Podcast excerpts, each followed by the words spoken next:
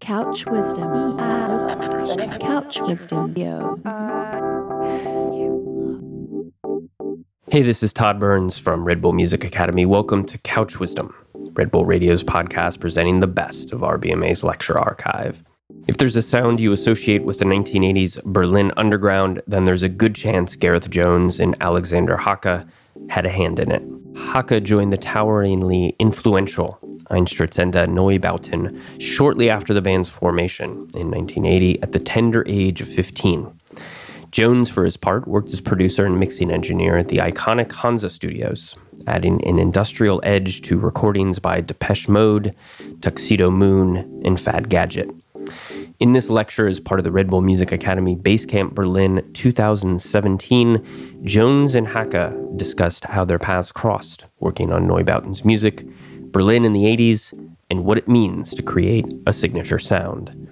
If you want to learn more about the Academy, please stay tuned after the lecture. For now, enjoy this bit of couch wisdom. Herzlich willkommen im Meistersaal und äh, herzlich willkommen Alexander Hacke and Gareth Jones. Hello. Hello. This here has actually been the very first time this song has been the occasion for the very first time that you were in this room. Is that right? Yeah, yeah, and the, the first time that at least, as far as I remember, uh, the first time that, that we met was in what- this room. Yeah, that's as far as I remember as well now. It's become the official story. That's the story, right? We met in this room. But should- we think we really did. It's quite funny because we wanted to play, obviously, and the occasion of us meeting was when I was working with Frank Tovey, now dead, of course, rest in peace, Frank. And, uh, and this song called Collapsing New People was inspired by Berlin and Einstürzende Neubauten. And we invited them to come and play on the Middle Eight. But I think, we think now that it's been, they've been cut out of the radio edit. It's the so-called the so-called radio edit. So Because obviously no that's, fun. that's the video, that's the short version. So, we, you know, anyway. So they're not, we were hoping to hear the Neubauten bit, but it's not there, on, not on the video. But anyway, The artist is called Fad Gadget. We should probably mention him with his Yes. artist name as well. And you had, had been working with him in London already, right? I Or don't know. I think we did the whole album here. Um, uh, the album was called Gag, and the cover of the album is Fad wearing that feather suit. He's, uh, uh, and it's an Anton Corbijn photo, actually. It's the first time I met Anton Corbijn as well. And so uh, that was a wonderful experience, you know. And it was wonderful meeting you guys and, you know, having you come in and set up and play on the Middle Eight. So, and that, I guess that was the start of a I think I might already have met Blixa because I think he came to visit Daniel in on a Depeche Mode session, and then we had the, I had the very great pleasure of making some records with. I think also the birthday party we were recording in Hansa 2 while you were mixing The Depeche Mode upstairs or something like that. I, I think that was The deal. birthday party where I don't think I was mixing Depeche, but I was mixing something else upstairs. Yeah. I was mixing something else upstairs, and Daniel was here with the birthday party for sure. And I said, "Look, man, come and look at this studio. Maybe we." So anyway, it's a lot of history, and it's a long time ago.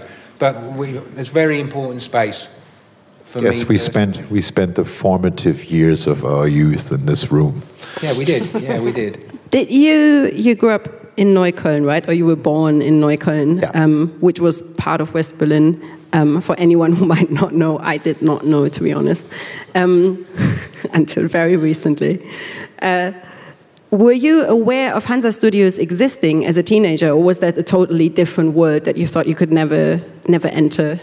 Yes, I, I was aware of it. I had an uh, older cousin. She's like four years older, and she would listen to those David Bowie records, and also she would scare the hell out of me with uh, Roxy music. As a little kid, I was afraid of um, Bryan Ferry's voice.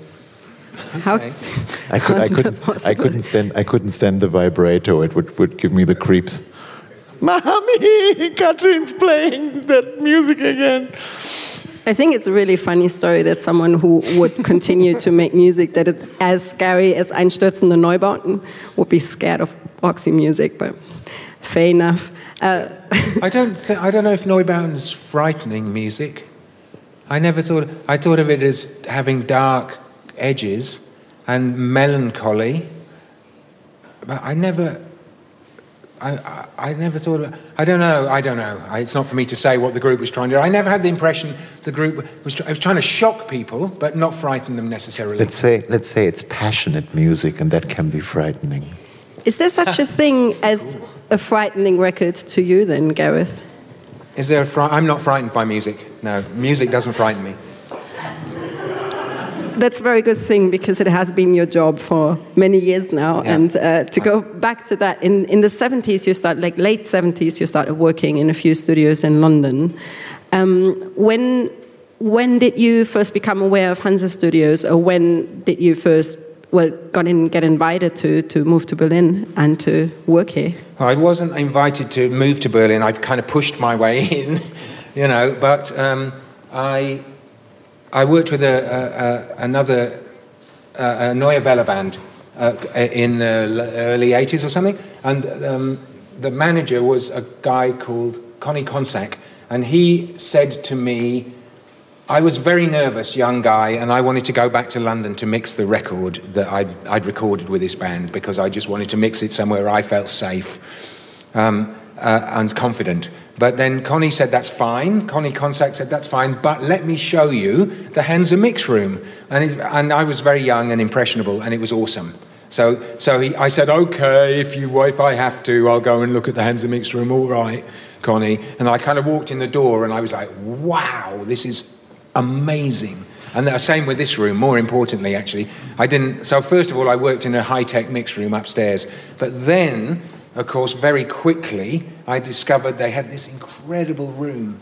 Um, and, and just to say to everyone here, I mean, I, don't, there's not, I can't see everyone. Let me have a look. Oh, yeah, there's quite a lot of people here. That's nice. Thank you for coming, everyone.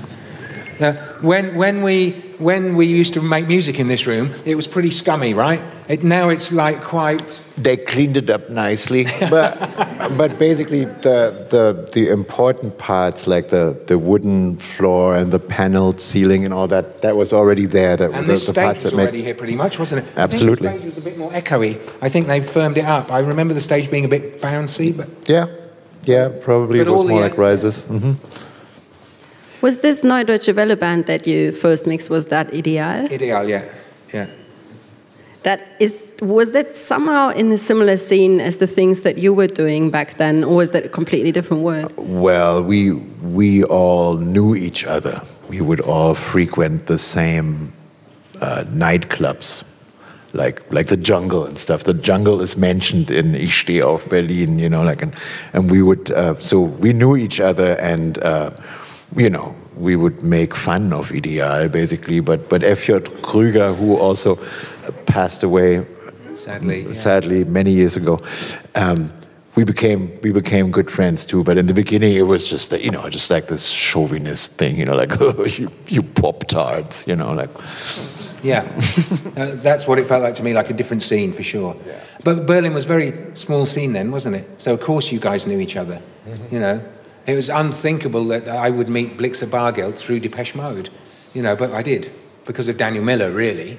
Was there, could you even have imagined to not meet those people? Did it feel as that size of a city where you, where you felt like you could maybe not find an entrance in a certain scene? Or was it really just those few bars where you went, and if you went often enough on a Thursday, then I think it was in, inevitable if you were moving about a certain scene, if you were if you were having certain interests, then then you would meet all the main people because it was just this little village, this, this little island basically.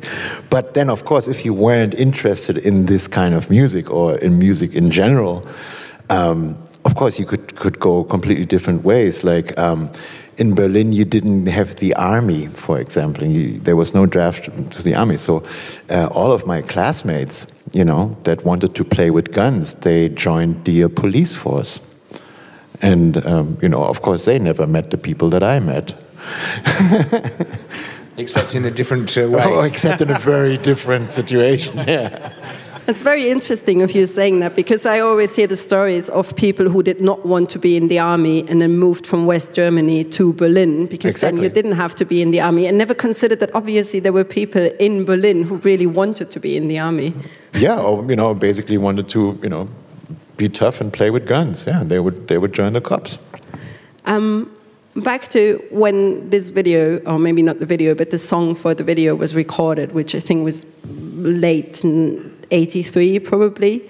You had been with Neubauten, kind of following them for like three years, but not all the time as an official band member, is that right? Um, when I first started playing with them in 1980, I was 14 years old, and um, so at one point it was decided back then that I should learn about other things of life. Um, and um, so they basically um, they put me on vi- uh, vacation, or ich war beurlaubt.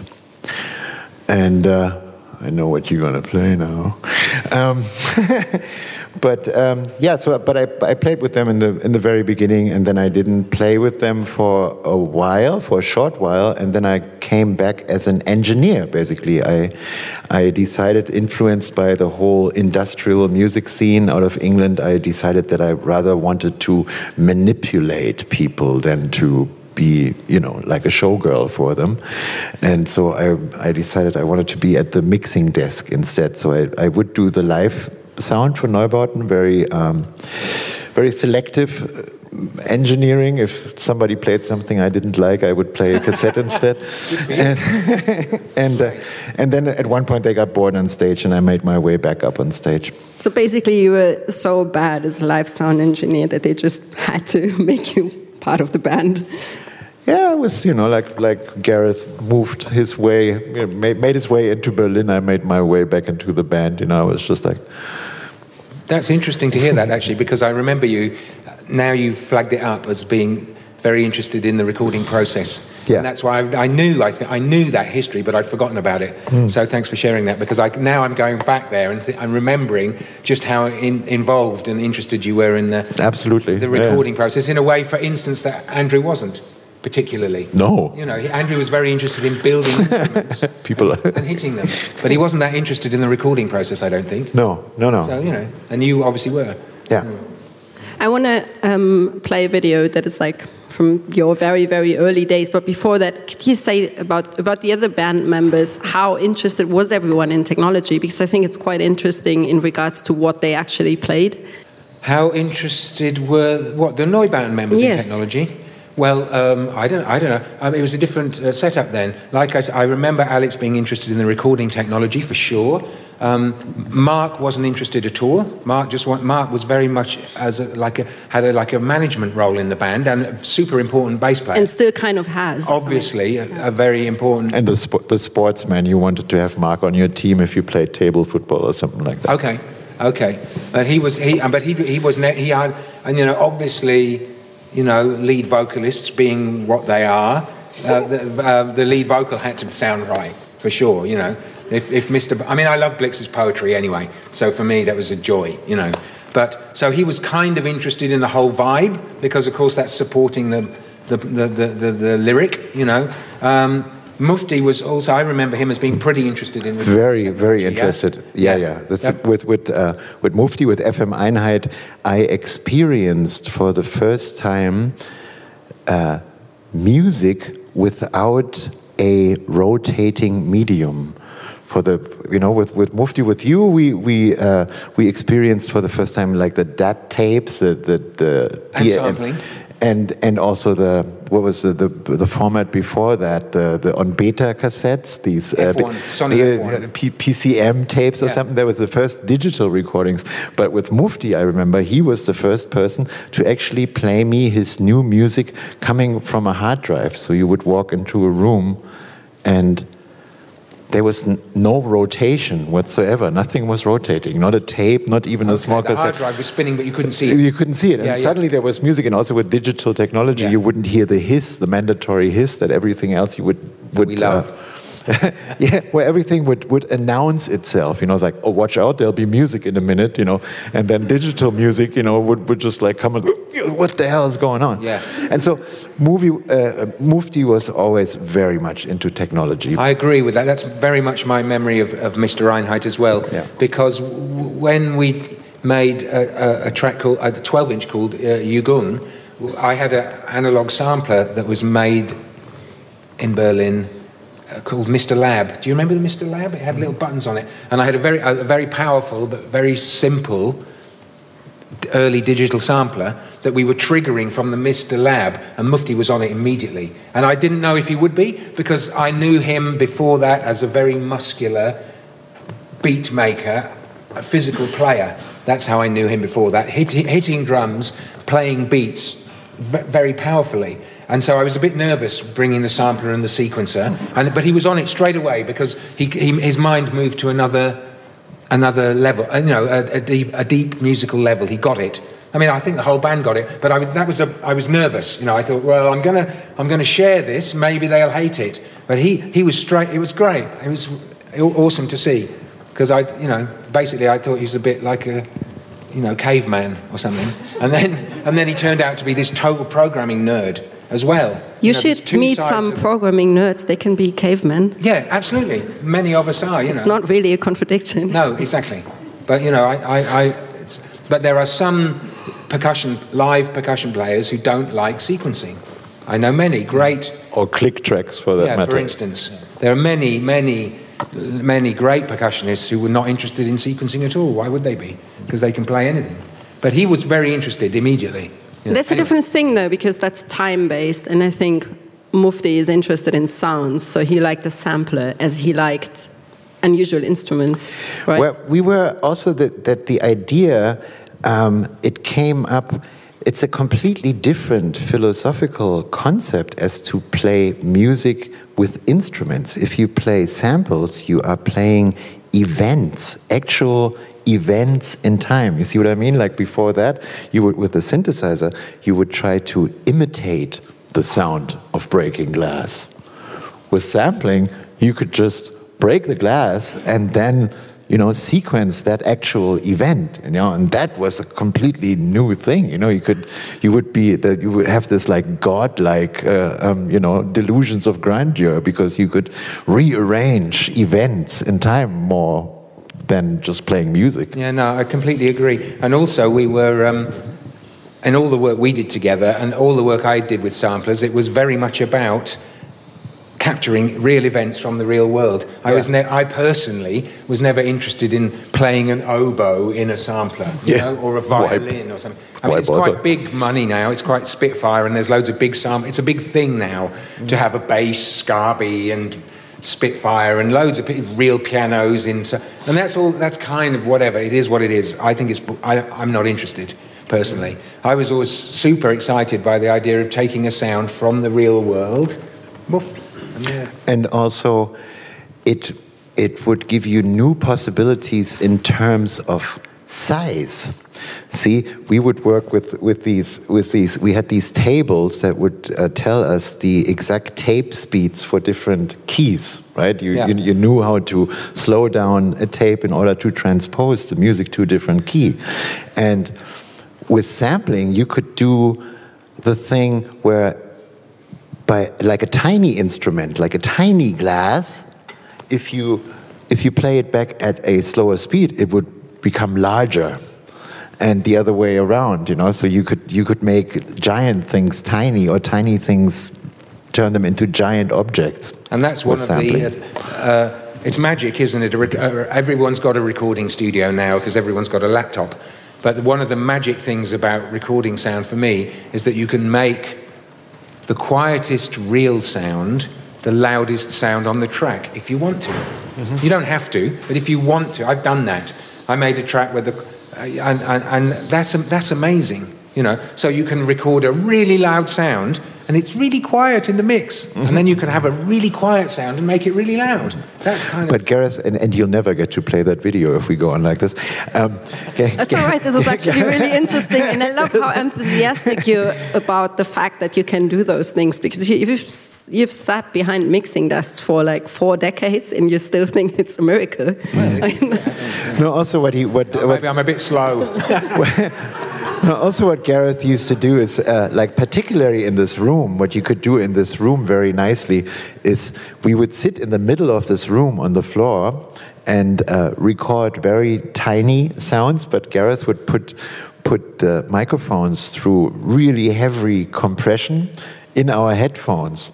So we would sit in here with the headphones on and, and record tiny tiniest, you know, dropping the tiniest objects on the floor and stuff like that. And we had to move very carefully because the headphones were so compressed and so loud, you know, that if we went like this, you know, we would have blown our ears out. So yeah, I, I had that with, I got that, I, I had that experience the first time I went to the Far East in the 80s with a recording Walkman. And it's, mm. this is really obvious, right? But you, I put the headphones on and then turned up the volume of the, ri- of the microphone. And then it was exactly like, well, exactly, it was pretty much like the real world, only louder. it was great. It was really great. Listen, it's like the real world, but it, uh, it blew my little mind. It blew my little mind. I'm going to play a bit of this video because it blew my mind a bit, and then we're going to continue with those stories. Hey there, at this point in the lecture, they played some music. Unfortunately, due to copyright reasons, we can't play that here. Yeah, I'm bummed too. Anyway, uh, enough from me. Let's go back to couch wisdom. He was, was 16. I was 16, yes. That's me at, at the uh, Tempodrome, which was actually right over there on Potsdamer Platz.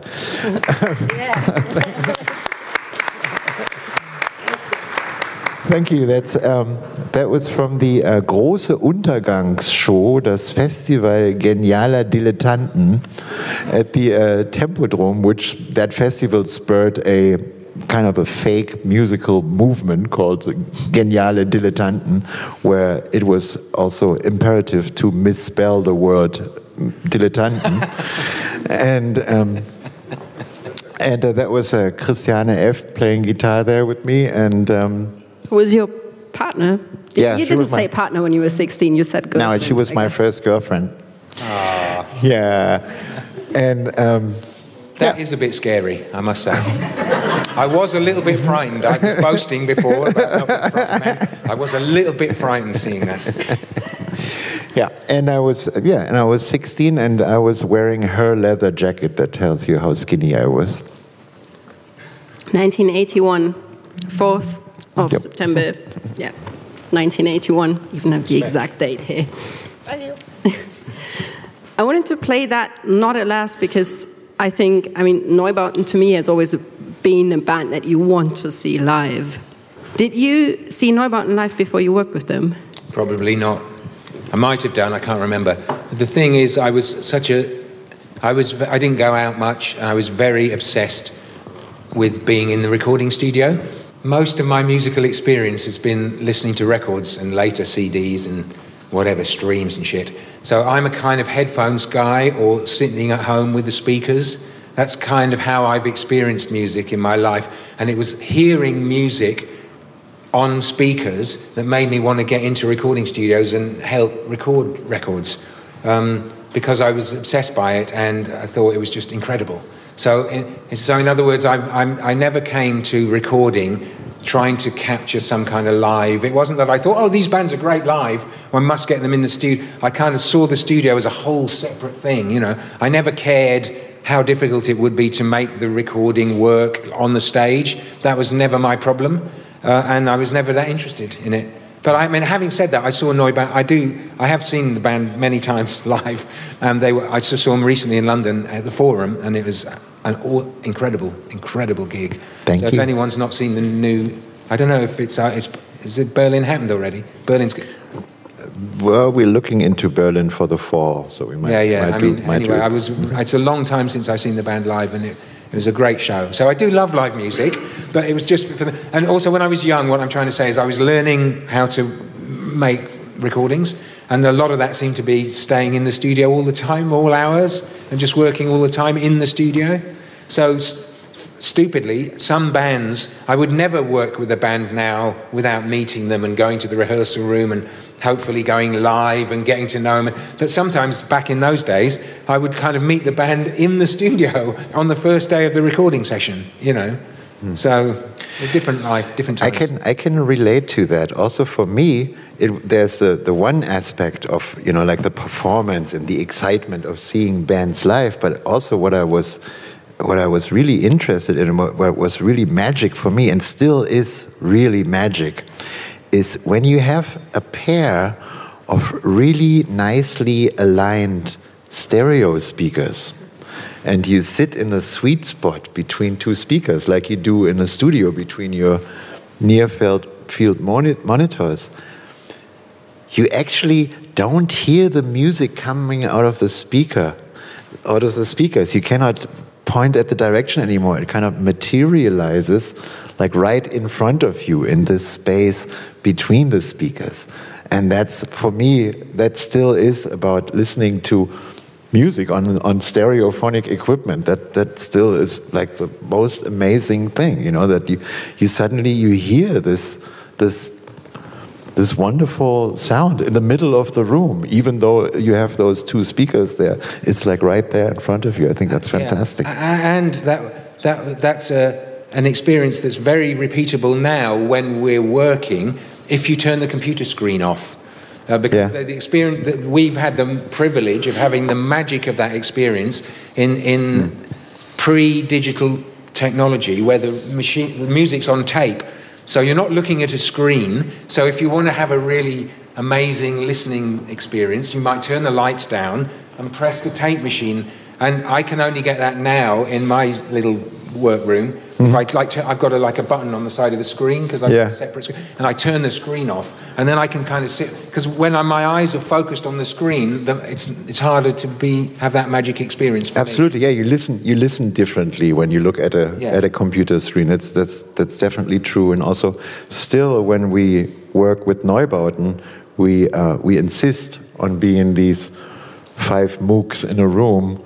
Uh, who do not look at computer screens. You know, so we, we do have the engineer that, that, that takes care of editing and stuff like that later on. Uh, you know, we, we assign him to, you know, like tasks that he needs, chores that he needs to do. But while we play music together, we don't look at computer screens. Right on. But you talked about this hard drive earlier, right? And when you first started working together, there was no computers involved. No was no. there? There no, were no. like the hard drive that was much later, probably more the, like. Yeah, the hard drive was much later. I was, I was just telling that story to illustrate how, how technology savvy Mufti was.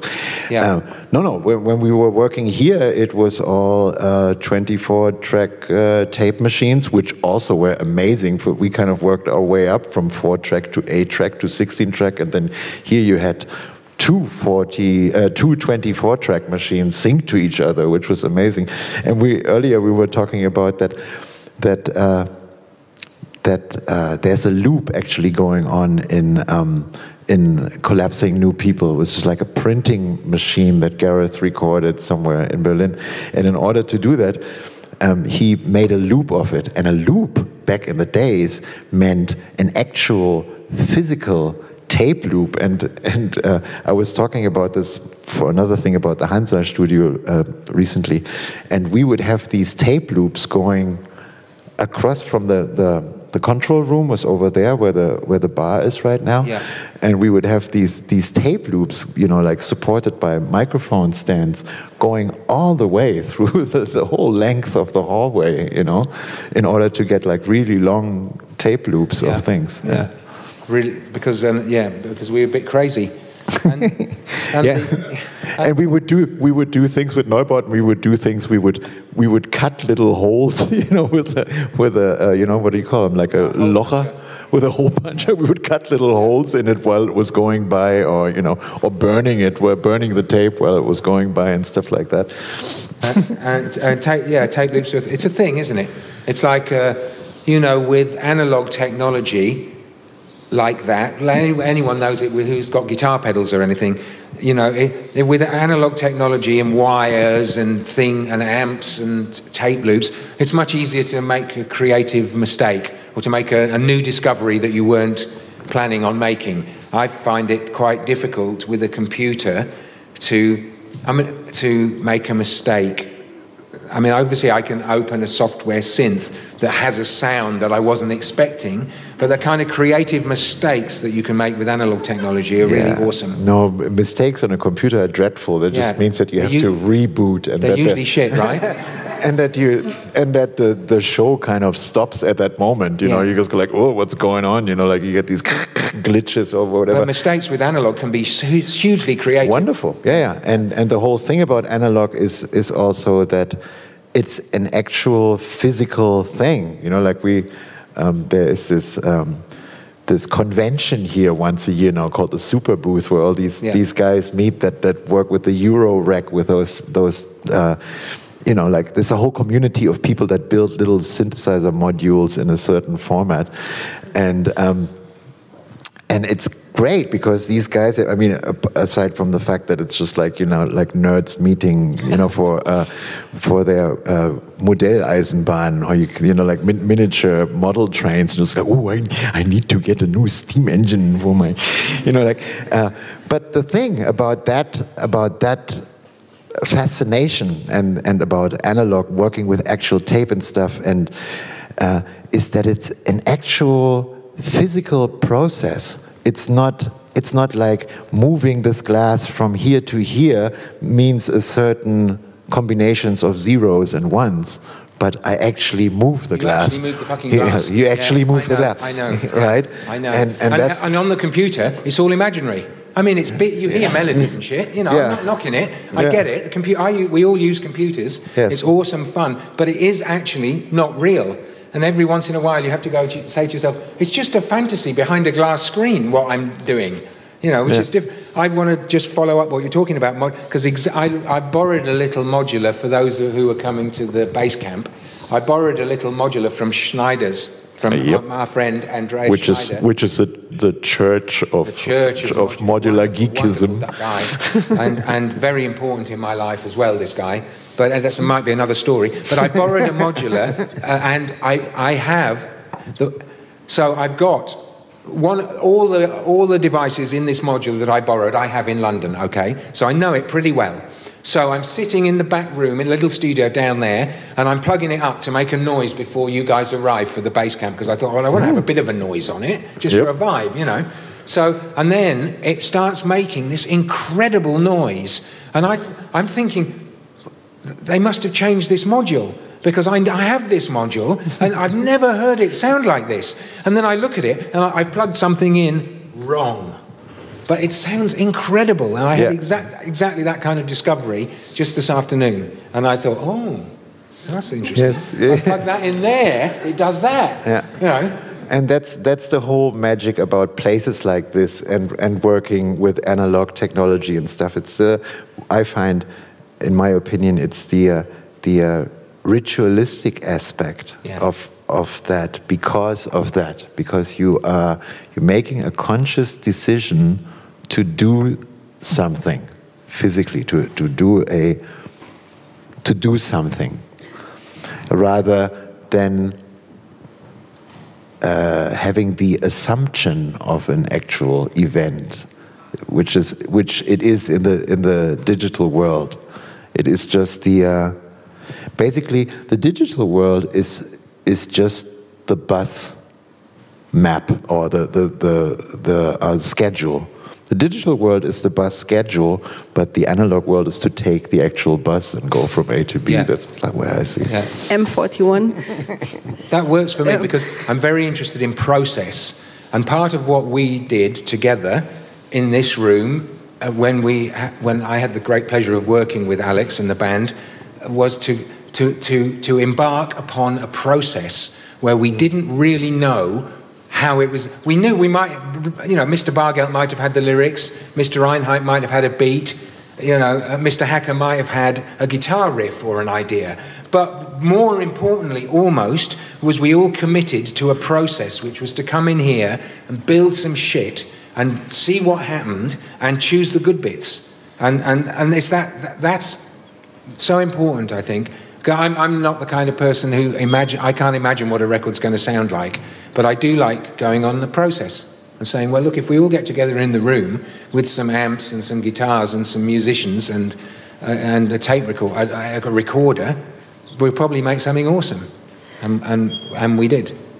And also, in the physical world, you have to make the conscious decision of when to not play much more than in the digital realm you know? Let me let me tell you maybe um, what i find the hardest to imagine when talking about recording on tape is that when you delete a thing or you destroy a thing by burning the tape it's gone is today you have a backup and you have a backup of your backup and then maybe you have a cloud or whatever or maybe you don't have all of these things but then you're a bit stupid probably um, but then you had 24 tracks or 48 tracks maybe and then when when they were full and you wanted to do a thing again it meant getting rid of the thing that was on the tape before, and then it's gone. Yeah, there's a there's a, in Algeria, I think it is, where they where the, the whole music industry worked on cassette tapes.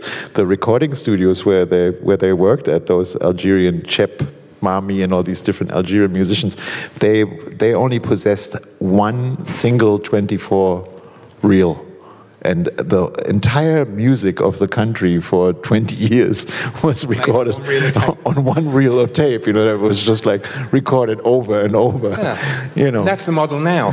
If you're lucky enough to work on tape now you, you find an old bit of tape that's been used before because it's so expensive. Yeah. You know? Yeah but I mean, like more in the in the actual writing process, the process you talked about earlier, yeah, that you had to like as a band, you know, one maybe liked the guitar sound and the guitarist didn't, or the other way around, or you were saying it's great, and then you had to come to a decision of redoing it Absolutely. or not. You that's couldn't like keep every it. copy. Yes.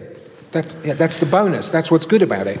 I mean, you, you, you know, that's what makes it so powerful because you have to say, you know, we, have we've, we've all been there with a full reel of tape, you know, and then and someone, and uh, let's say the guitar solo, you know, and then the guitar, the lead, the guitar solo player says that I can, I can do better than that, and then everyone looks a bit nervous because they know exactly what that means, and then you have to like step up and do better.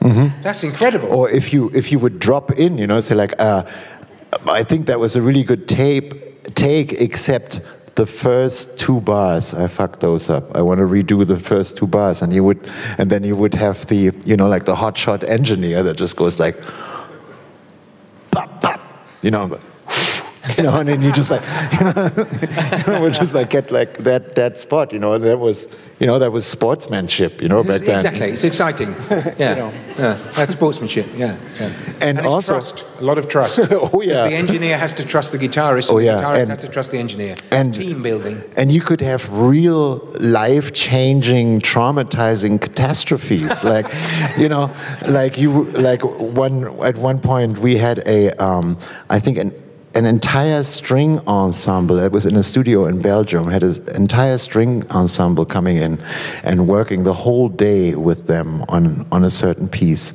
and then the the engineer or tape operator at the time, um, he was you know like just clearing the slave tapes. Like when if you work with two with two uh, reel-to-reel tape machines. One would be the master, and one would be the slave. And he was just like doing some rearranging, clearing. But basically, what happened? He thought the slave was the master, or the other way around, and he erased the entire string session. You know, with these musicians that came in from Brussels into the sticks and and I have never seen the man in such distress before or after. He just stood in the doorway and he was like completely pale and just like, I have to tell you guys something. And um, I felt so sorry for him. And this is something that only can happen with tape. You know, it was you know we had we had to get the entire gang of musicians back in and reschedule the whole thing. And basically, he worked the whole sessions for free then. But um, yes, but, yeah. I mean that's probably a situation that you would not want to recreate. But you're saying it had some advantages to be able to actually delete things like in, in terms of decision making. So when working with mm. people now, how do you, I mean, both of you in each of your positions, how do you get to that point of decision making if you can keep like 80 million versions of everything. You can't. Well, I, it's it is it is very hard. I mean, you can you can humiliate your client into into the position that it is very important what they are doing at that given time, but it, it that won't make you very popular as a as a producer. But you can, I, I think. You, you, you know what I'm talking about. I mean, do, and we still get great performances. And you, you, I mean, I, I love, I love your last record with Daniela, uh, uh, and and and there's still it's full of great performances, and it's still possible to get great performances. But you cannot do the same thing because it's the difference between walking across the Grand Canyon on the high wire without a safety rope and walking with a safety rope. Both both journeys are mind-blowingly incredible, you know. And we've seen Red Bull do uh, videos of, of extreme sports. Some are protected, some are not. And the, the achievement's the same. If you can walk across the Grand Canyon with a safety rope and you don't need it on a, on a high wire, you know, that's an amazing achievement. But it's different from walking across without a safety rope. It's just a different thing.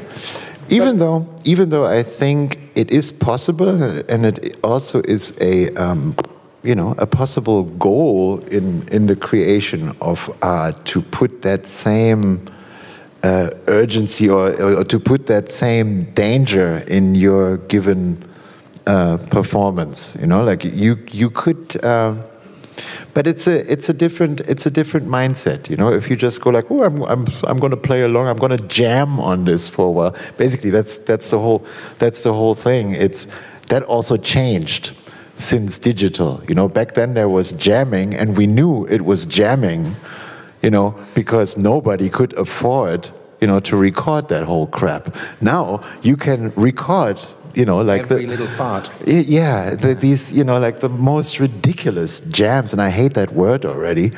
Uh, you know, and and somebody will have to listen to that crap, you know, and there'll be there'll be hours and hours and hours of it, you know. So basically, I think it it actually is necessary to put yourself in in that mind state in to a certain degree where everything you do or say or sing or play is precious at that moment, you know. because your energy is precious and your time's precious and Yeah. you get that and i get it and we've both worked on that level where I, I where i've where you invite a musician to play a something on a track or they want and, and they don't play it a hundred times. They maybe play it once and you go oh thank you alex.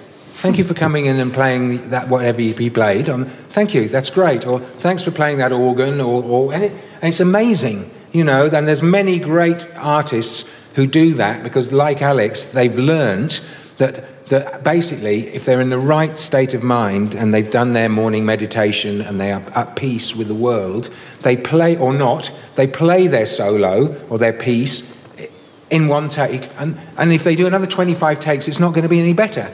So they, you short circuit the whole thing. You play it once, and everyone goes, awesome. And Hmm. that, what a huge time saver that is already.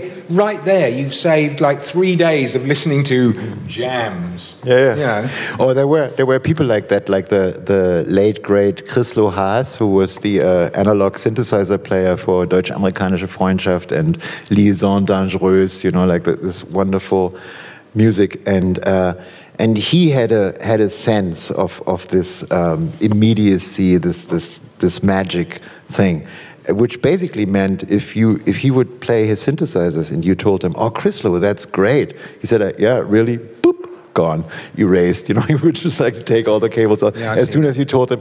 And when I, whenever I worked with him in in his later years, I had to record him secretly because I knew if um, if if he knew that I was recording him, he would just do deliberately do crap, you know, because he wanted to keep exactly that that That, kind special of live moment. that that danger, that danger to it, that unpredictable unpredictability.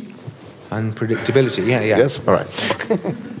I think we should uh, listen to another track that was done, I think, many years before either of you started doing morning meditation. It's not going to have a video. You can leave that off if you want to. Um, trigger for Seele brennt because you're Absolutely, because Seele brennt, le- let me explain first.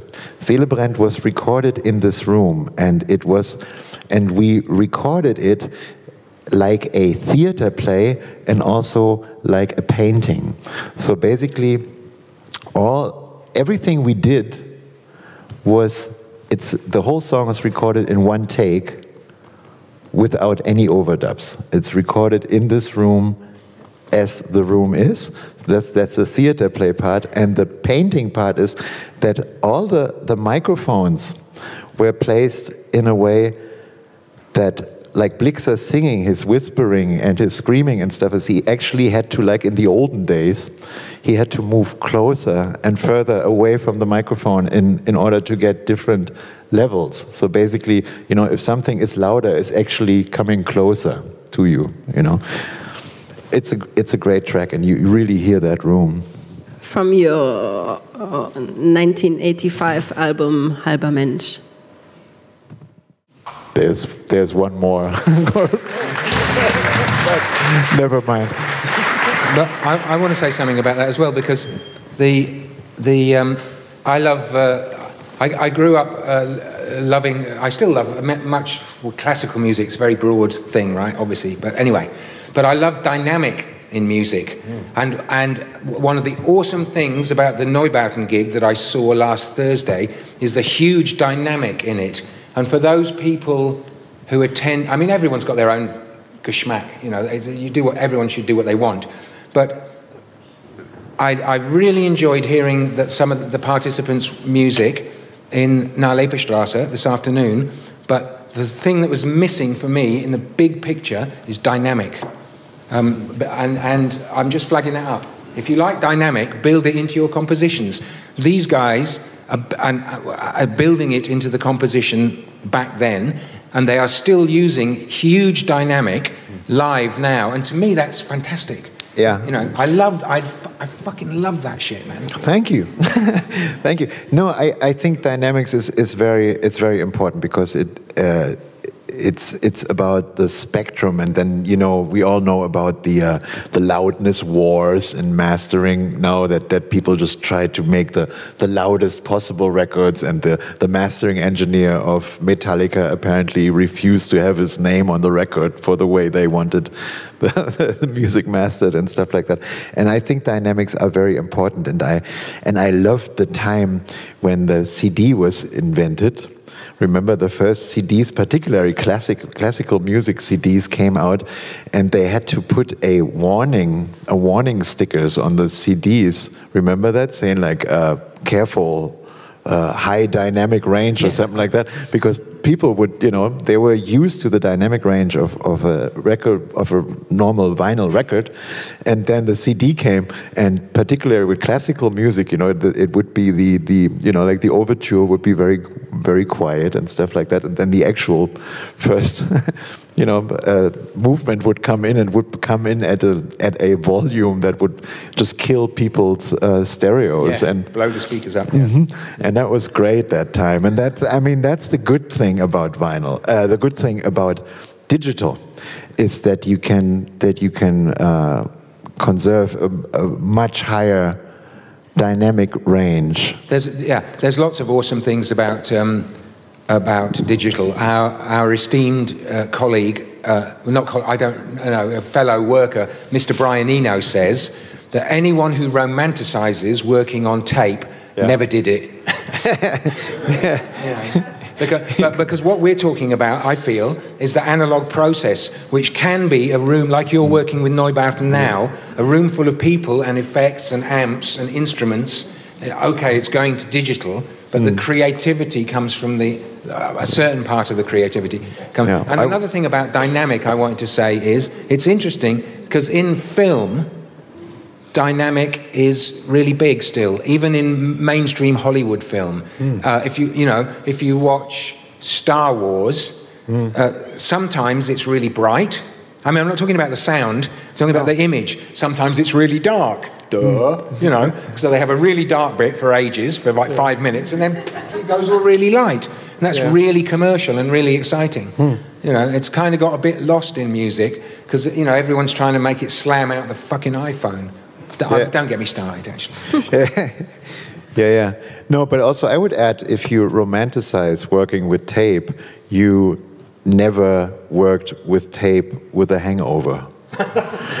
you know, um, because that was the whole thing about, you know, like if you had to, and again, the danger of, of the, the medium, you know, if you, you would rehearse, if you would rearrange music, you would first record it on a quarter inch tape, on a Schnürsenkel, and then you would rehearse your edits there, and then later on you would do the edits on the actual quarter inch tape. No, on the actual. Uh, on- the on the actual two inch tape, which on one hand was easier to edit because it was two inches that thick and not like the quarter inch just that thick, but it would be the real deal. And if you fucked that up, then you would be in trouble. You know, if you fucked that edit up, and basically, I remember when I had to cut tapes, and I and I did that for quite a while before actual sampling was invented. That we would cut tape loops and stuff, and it could be a very shaky business, you know. Like, and, and I, um, and I also did a lot of tape editing for cassette tapes. I would open, I would open cassette cassette tapes up and actually edit the um, the tape in a in a cassette too, you know. So, yeah, there's nothing to be romanticized No, about that. nothing. No, there's not. No, and that's that's not. That's really super challenging, and, and that's one of the joys of two-track. I mean, edit, now any edit is possible, right? Yeah. Any edit is now possible, which is incredibly. Oh yeah, and cr- and you would do crossfades by actually cutting the tape diagonally. uh, diagonally, you know, right? Which was difficult too. It's, it's good that you mentioned uh, the hangover because there's another kind of dynamic that I want to talk to you about, and that is sort of the dynamic in a group, playing in a band, and also between the producer and a band. Because the, the track we just heard, Seele brennt, is on this album that is, I think, usually referred to as being an album about a night on amphetamine and the hangover that goes with it, which is sort of the track that we just heard. Um, how how would you as a producer have stepped in that dynamic of a band who has been on drugs as is no secret either um, how would you would you set up certain times would you would you think about that at all or did things just happen you laugh which makes me assume that Well, things the just idea- happened you idea, tell him, Jonesy. No, no, I'm not laughing at the idea of telling Neubauten what to do is absurd. do you know what I mean? It's just absolutely absurd. And anyway, I'm not that kind of producer. So we found a way to work. One particular, I mean, this was, you know, I, there was a lot, of, there was a different, it was Uh, a- I- I- we were all a lot younger, okay? And, and I'm not saying, you know, don't do drugs, kids, okay? I have to say that, you know, do not do drugs. But, but, but what, uh, when I worked with, I don't know who, I remember working with Neubauten, very long hours, and I would like to work very long hours as well. I, I was already through my, I had a heavy amphetamine phase in London, which was not good for me. I was already through that. I'd stopped using amphetamines because I thought, fuck, I'm never doing this again. It's all, I nearly died probably. So it's not good. So, because I'm excess, excessive, you know. So, so anyway, so I was working with them. There was some stimulants being taken for sure, and one of the really super positive things about it was we'd work very late at night, and then usually with a normal production, you'd work very late at night, and the next day you'd rock up to the studio at two in the afternoon or something, or, or, or one in the afternoon, and you'd wait around for hours for the band to turn up. But I remember working with you guys, and then I w you, uh, we'd work till three in the morning. And, And I'd we say, were still there. Yes, you were still there, waiting at the studio door the next morning at 10 o'clock, because you'd been in, in, on the town all night. That Yeah. was incredible. So, you know. you know, let's let's put it that way. You know, like that album is not about amphetamine. It's about never going to sleep and delusions of grandeur, which boils down to the same thing. But let's Yeah. put it that way. Yeah, yeah. So, so, so obviously it's super challenging, you know, and you have to remember that there, it was a time when there was a lot more money available for, for people like us to play about in spaces like this. Which is awesome privilege for, for us. And part, huge growth experience for us. We learned so much. Mm-hmm. We formed lifelong friendships as well. So it's incredibly important to our personal story. But there was, because record, because people still bought music, and music's obviously now free, because people still bought music, there was more money available, even for a couple of, a bunch of weirdos like us, to be able to have to work in a space like this. So we, so all I'm saying now is a lot of the younger groups I work with now um, are, are, very focused on getting the most out of a studio time. Uh, in a way that we just thought it was self-evident we could have three weeks in Hansa to make a, you know what I mean? Yeah. It's a kind of different vibe. It was, and then if we hadn't finished after three weeks, someone would phone the record company and say, "Oh, can we have another week, please?" or something, and they go, "Yeah, no problem." You know, and that never happens to me now. And also, I, I think in order, you know, like I, I cannot emphasize that enough that um, that ritualistic aspect of things, not only working with analog, when we talked about earlier, but but also in general when you produce music or when you produce art, you you know, as it is in drugs, you have to have the the set and the setting, and the same counts for for making art. I think is you have to have the the right setting, the right people around you, and and you and it's that that ritualistic aspect where you say, I do this now, and in order to do this now, I prepare myself in this in that way. And I I remember there um, and there can obviously be great substitutes for for drugs that, that also give you that same sense of, of the presence uh, or the present. Um, like, you know, now nowadays I I light some incense, you know, and I know because I have lit that incense, this is the time when I am going to do certain things, you know, and I set I set the occasion for that, and um, I remember Gareth. Uh, fixing a masala chai for us in a different studio, in the Tritonus studio, you know, back in the day. And that was a preparation. Masala chai is this like uh, Indian Indian spice tea, and it needed it needed to boil or, or cook for for hours or days or something, you know. And Gareth would would um, put on, you know, prepare this tea for us and and boil it for for hours and hours. And and I remember feeling that this was, you know, like appropriate preparation for something great to happen. And that's, you know, so it's very similar. And that, and if in the, the drug culture might give you an entrance into this way of thinking you know, not, without necessarily having to stick to those stupid substances that make you do stupid things. I spoke to um, a musician the other day, uh, a jazz player called Wadada Leo Smith, and he's Muslim, and he mm -hmm. told me that. Um, in his belief, he's taught to step out of the house in the morning with his right foot first. And what he actually does when he goes on stage is stepping on stage with the right foot first, for the sole reason that that means he's doing it intentful. He is being aware of, like now he is stepping on stage. Mm-hmm. Because we talked a lot about, um, we compared a lot like the technology back in the days and nowadays. Uh, would you think that that is maybe posing a problem for people who work in bedroom studios? It's kind of hard to like step from your bed to your desk intentful if it's right next to each other. Mm. How, how do you create intentfulness? Through, through physical and mental preparation. I mean, it's perfectly possible to, to do, you know, uh, to me, a, a recording studio is still a wonderful space and a great privilege, and you need a wonderful space. You've got a great space in Berlin, haven't you, with Boris?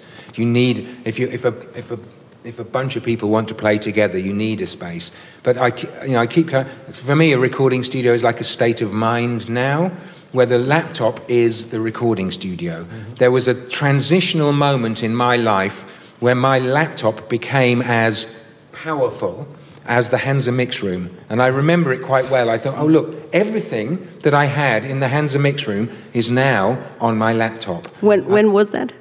Four years ago, maybe.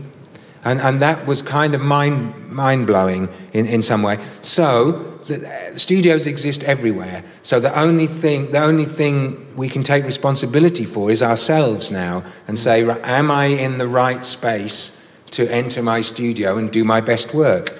And I can do that sometimes in my bedroom, and I can do that sometimes i- i- uh, somewhere else, in, in my little shed that I work in in London or in a recording studio.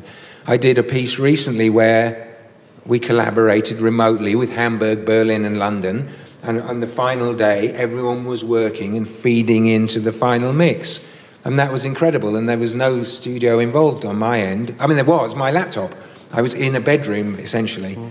I think physical and mental preparation is hugely important. And that can be different for everyone. I write a journal. And I've recently, I've started, I do it almost every day. It's kind of my meditation. It's here, actually. It's pretty precious to me. I go almost, it's kind of part of my life. And recently, I've started lighting a candle. So in the morning, I take it, my, my green tea. I mean, it's just old hippie shit, really. Sorry. anyway, I take green tea and I light a candle, and then I go deep into myself and my journal, and then magic happens. And then I emerge, and then I go to my day, and then magic happens.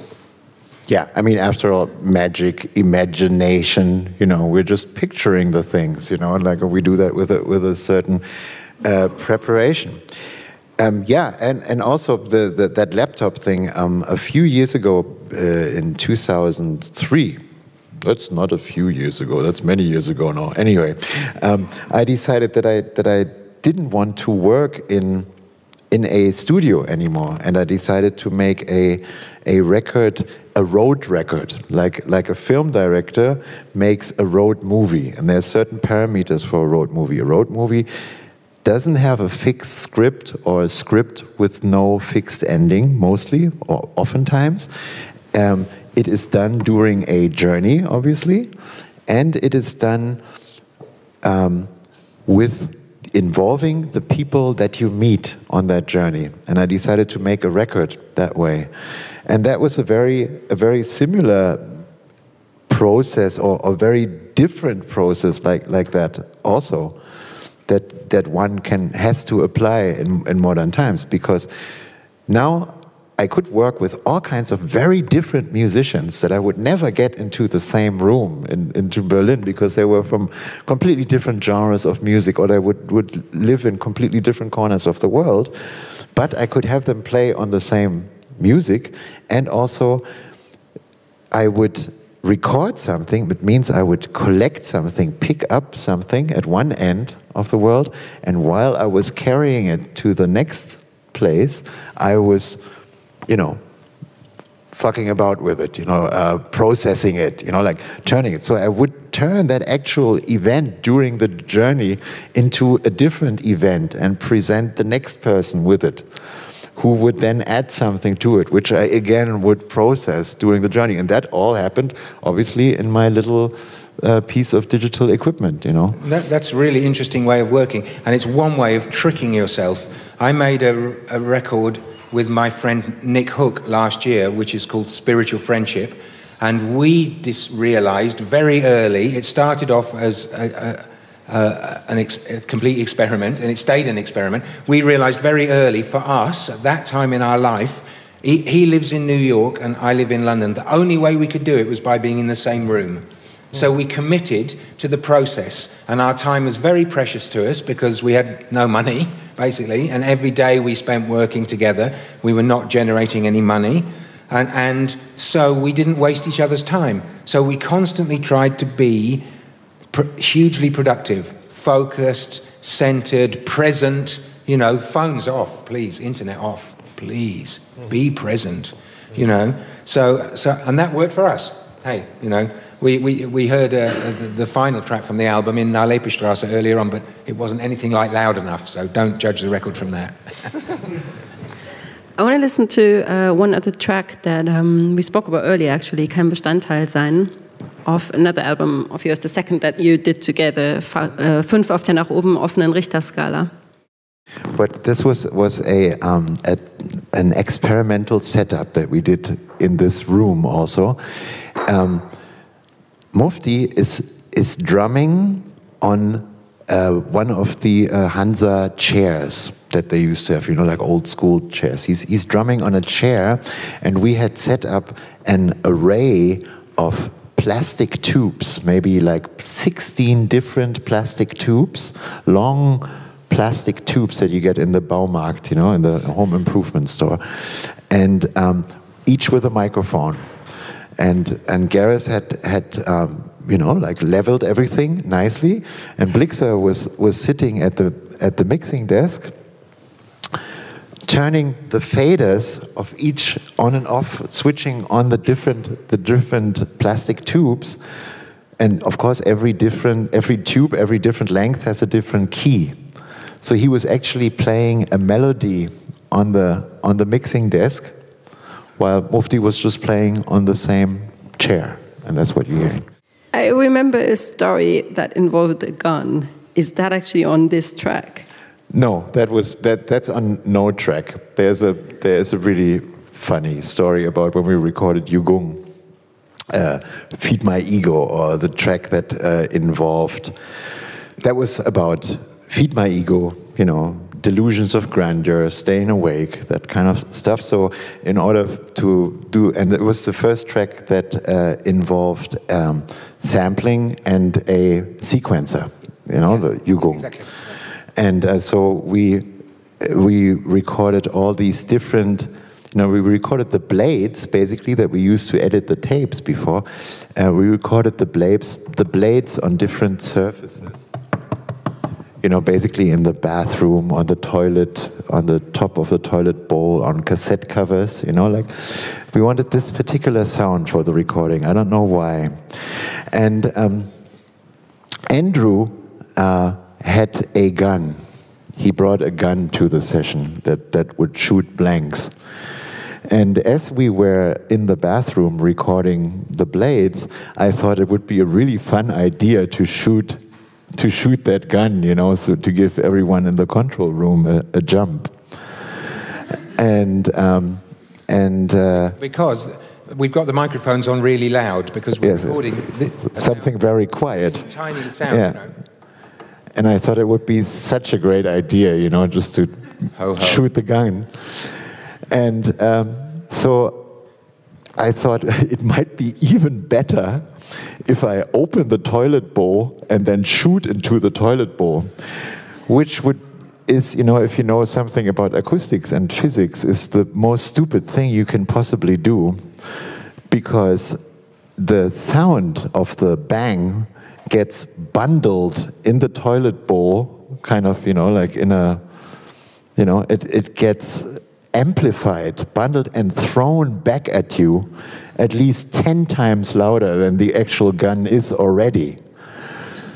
So basically, I shot in there, and I was my, my hearing just went off like, like that and I couldn't hear anything. The day was done for me, and um, the guys in the the guys in the control room they didn't even notice that I was doing it because because their equipment just went that it just shut down. It just went.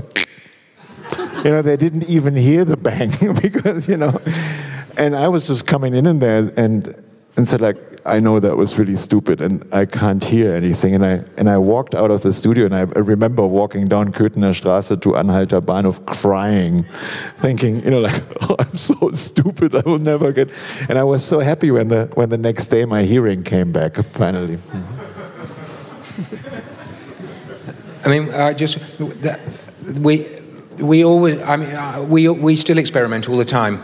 This is not just about the past.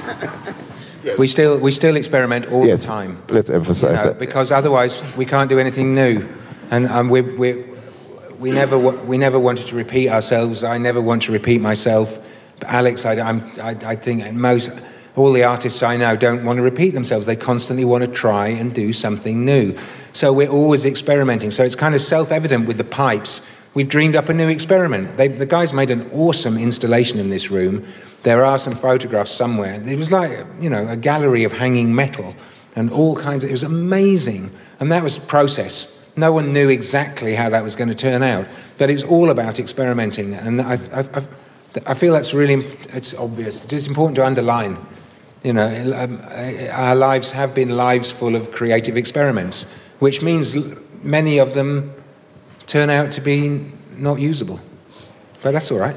Do you still approach sessions like this? Would you would you try to add experiments to recording sessions, even if you felt that the band wouldn't maybe be in a too experimental mood? I don't seem to attract artists who don't want to experiment. I seem to work with like people who are very interested in experimenting, uh, because because that's that's just what keeps it fresh. You know, we did. I, did, I mean, it could be. It can be. It's, it's just a new experiment for a new team. Sometimes that can involve using three ideas that have been used in a different location by someone else, three different, you know, that you put together and you go, oh, look, if we did that and that and that, wow, we've never done that, let's try that. I'm not, you know, I'm not, you know, I thought lots of the work that I did early in my career was completely original, but it probably wasn't. It was just built on something that someone else, but it was new to me and new to the people I was working with, and that's like super important. Because if you feel you've made something truly new, that's a wonderful thing. It's like a, you know, a new life. A little, a little life has emerged into the world. You've talked about this uh, building quite a bit, with this being used as a recording room and then sort of a mixing room somewhere. If, if we think about maybe this last two Neubauten albums that you did here, how many people were actually involved? Like, how many people had to work on this for it to work with so many different rooms? See, that's, uh, that's the difference between those days and, and nowadays, too. Um, back then, you had all these. Um, people involved that that had to bear with us in a way. Nowadays, when when I do things or when I go into a creative mode or when I when I work with Danielle or something like that, we have the ability to lock ourselves away and, and get deep into into some experimentation and we don't you know we don't have to apologize to anyone afterwards back in the days here, you know, it would be the poor tape op operators that we tortured. And um, I some, once in a while I meet meet some of the old guys that used to work here. It's like, oh yeah, I remember you. and um, and see, that's that's they love you, man. They love you. and uh, that's that's the that's the difference. Also, um, but that's also what makes a a great studio like this or like um, like Conny's studio, Conny Plank's studio in in Wolperath in in the uh, near, near Cologne in Bergischen Land. Um, that that was also one of these these cult places that, and I consider these places. And please. Um, forgive me for these these uh, you know semi-religious references, but I think this actually is a temple, or yeah. this is this is what it was for us, and and um, and there there are a few studios nowadays that are still around that would qualify by my book to be a temple of creation you know like like this place uh, used to be. And therefore i think it is important and, and this is what, what gareth is trying to say i believe by uh, reminding you all of the fact that these stories from the past are the stories from the past, but then what we do today is to um, transport that that energy that we had back in the in those days, or that we kind of um, try to achieve that same intensity with different tools on different levels, and we should never stop. You know, trying to, to do this. You know, once as soon as we start to uh, work with any sort of formula, and as soon as we start to to not take any risks, you know, we might as well do something else. Yes. You know. because what you did a few years ago, um, also is is like you you kind of embarked on a journey on well a continuous journey a few years ago with your partner and yeah. your musical partner as well, Danielle, and you are you don't have a home anymore. So you work from on the road. Do you do you do that to create that intensity to create from that absolutely. I mean that that was a, a, transformational process. I mean because in order to do that it started out that we were we we rented this house here in berlin that that contained our studios back and from we lived there in that building from from 2003 to 2010 for seven years until we realized this is ridiculous. We have this wonderful building that we rent. That even has a garden and everything, you know, but we can't have animals, we can't really take care for the garden, and we can't really enjoy the house because we travel all the time in order to pay the rent for it, you know, because we couldn't you know, Berlin was just not happening for us at the time. And we uh, decided to go on an 18 month journey in order to relocate. In order to do that, we had to get rid of all our material belongings. That means we divided everything in three. We, we one part went into the trash, or we sold it. One part uh, one part we sold, one part went in the trash, and one part we put in storage. But basically, we had to get rid of everything, and that was a very transformational process. That's a that's a really great. Uh, that's a really great. I can recommend it. Try to get rid of your stuff, and it's you know the truth will set you free. I tell you, um, you know because you start to realize uh, all the time you spend in in actually earning the money to purchase the stuff then you have that you then have to take care for that you know you're responsible for that stuff. And once you get rid of it you feel a lot better. And but anyhow we didn't find anything after 18 months so uh, this is seven years ago. So for seven years now we've been traveling the world and uh, we learned a lot about the world and we learned a lot about our cre- creative process and abilities by living that way I want to say something about connection because you said how many people were involved in, in some of these this work that we were privileged to do. Okay? So that's a big question because I think in society there's an idea that we're disconnected from each other and we all live in selfish little worlds, right? So we worked in this room. Now, this room was built by 200 guys, maybe, in 1920. I don't know how many people built it. 1913. So whenever it was built, it's an old room. It's, that's a lot of people already.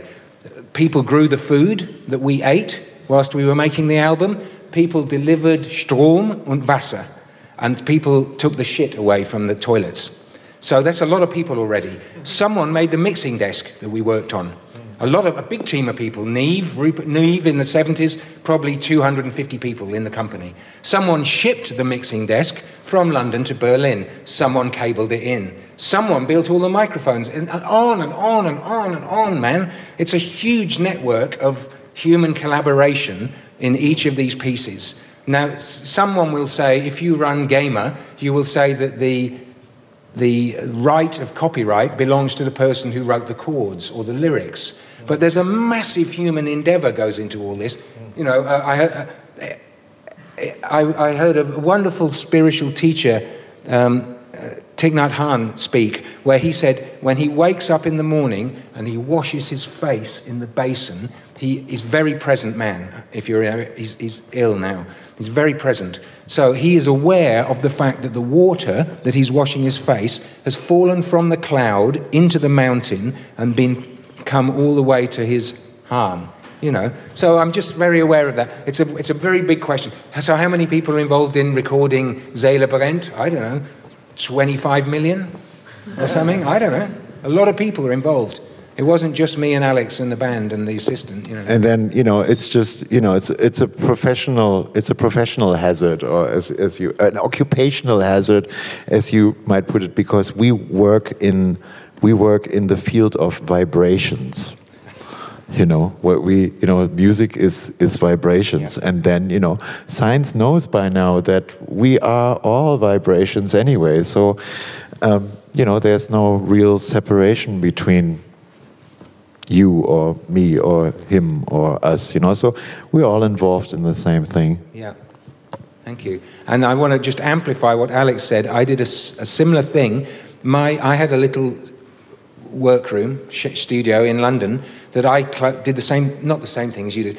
I, it got too expensive for me, okay? Same kind of time, maybe, yeah. 2005, something like that. It just got too expensive. So I did, I sold as much as I could. What I couldn't sell, I put in the trash. Almost everything went, apart from some microphones that I bought in the 80s here that I thought, these are beautiful, they don't take up much space, I'm still making music, I'm going to keep these everything went. And then I rebuilt my toolkit with what I felt I needed. And that's changed the vibrational energy in my workspace massively now, because everything now in my workspace I use. And before, a lot of it, I was just like working to keep it repaired so that if I wanted to use it, it would be working. You know what I mean? Yes, I cha- everything changed. It's really great process getting rid of shit and s- kind of rebooting. You know? Yeah. I thought it would be nice to um, briefly speak about Diamanda Galás because um, this is an artist who's going to play here in Berlin in two days, uh, and who both of you knew in the 80s, and you, Gareth, work with. you look shocked. You're trying to get in there to change over to the. um, who you, I think, must have met around the same time as Neubauten, is that right? Diam- Diamanda came to Berlin on a, um, a DAAD grant in the in the 80s, which is um, Deutscher Akademischer Austauschdienst. That means she she actually got funded to to live here for a while and to write music, and that's that's how we met her and um, yeah, and uh, struck up a bit of a friendship during that time, and uh, and she worked with Gareth, and we, we were also label mates. We were uh, we were all on on Mute Records at the time. And, that was and that is still a thing, and and and uh, it, that's a family thing. Can be, you know, being on the same label means means something. Even on a label as diverse as Mute Records, I think people are aware of the fact that, in fact, I met Diamanda because um, her brother, who's now dead, uh, um, uh, was a gay man, and uh, she had struck up a friendship with another gay mute artist, Andy Bell from Erasure. And Andy had said how much he enjoyed working with me and how sensitive I was to capturing the human voice, or whatever. Something very nice. I love Andy, he's a dear friend.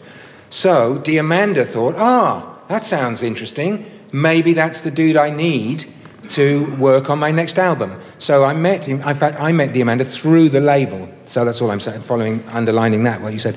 And obviously, she's an awesome woman. And I heard her play, the first time I heard her play in Berlin, I was like at the back of the hall somewhere, and I was, tears were just running down my cheeks because it was so emotionally cathartic, I suppose. I don't know. It was very, very powerful. And we had the great I mean, it's, it's just a pleasure and a privilege. You know, this temple has been some a bit desecrated actually, because now it's turned into like a corporate meeting space. And I know, I know we're all kind of artists and musicians here, so we're not feeling too corporate. We're feeling pretty cool, but. It, you could, uh, the way, I'm, I'm sorry, but I feel the temple's been desecrated. This is no longer a temple of sound. I have one question regarding that. Does it matter to you, or did it matter to you that you were at one point not able to see the wall anymore from here? Is it sort of, you know, people like refer to the studio and they're like, David Bowie said it in so many interviews that you could actually see the wall separating both parts of Berlin from here and that it mattered to him. Did it matter to you when it came down? Were you feeling that this space lost something? Me personally, no, it didn't matter to me. I don't think I was working here when the, I think I've moved on somewhere else. But also the the um, you know whether the, also it wasn't just it was very desolate, wasn't it? Potsdamer Platz was very empty. The So- wasteland. There was nothing there out there. There you could you could you could watch. You know that it went on for for miles.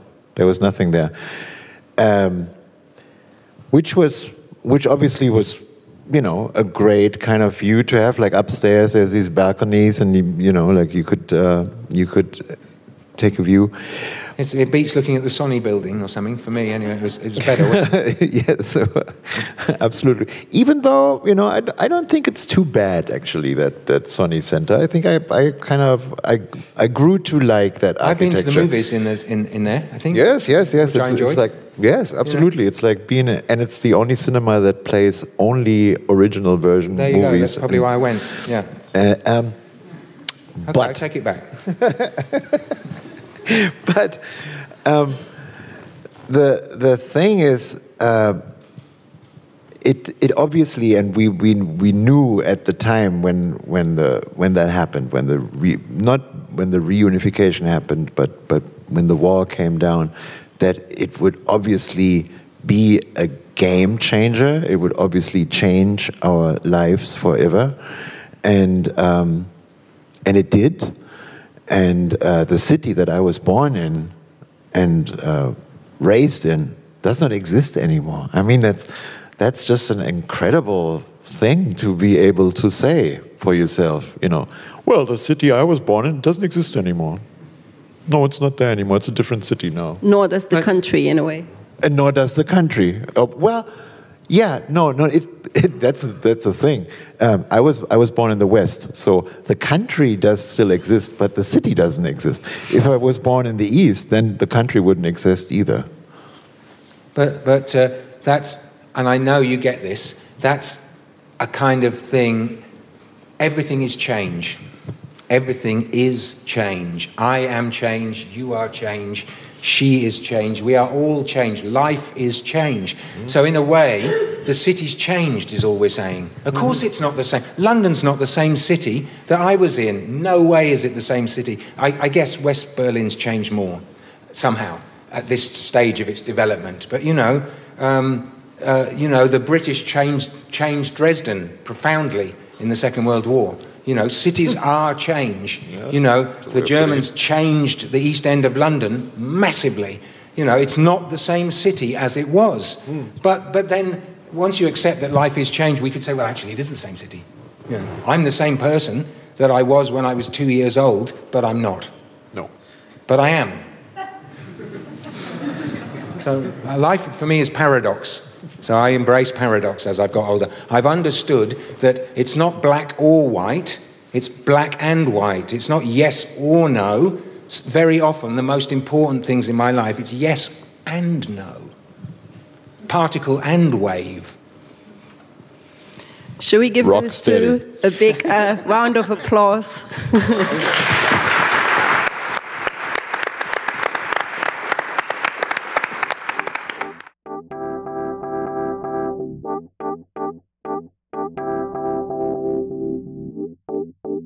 Hey, this is Todd Burns again. Thanks for listening to Couch Wisdom. Before you go, I just wanted to take a moment to tell you a bit about the Red Bull Music Academy. The whole thing is a world traveling series of music workshops and events. If you want to find out more, check us out at redbullmusicacademy.com. Also, if you liked what you heard on this podcast and you're not already subscribed, please go for it and consider rating us while you're at it. It really helps other people discover the podcast. Finally, there's a whole other world of great music programming like this to check out at redbullradio.com.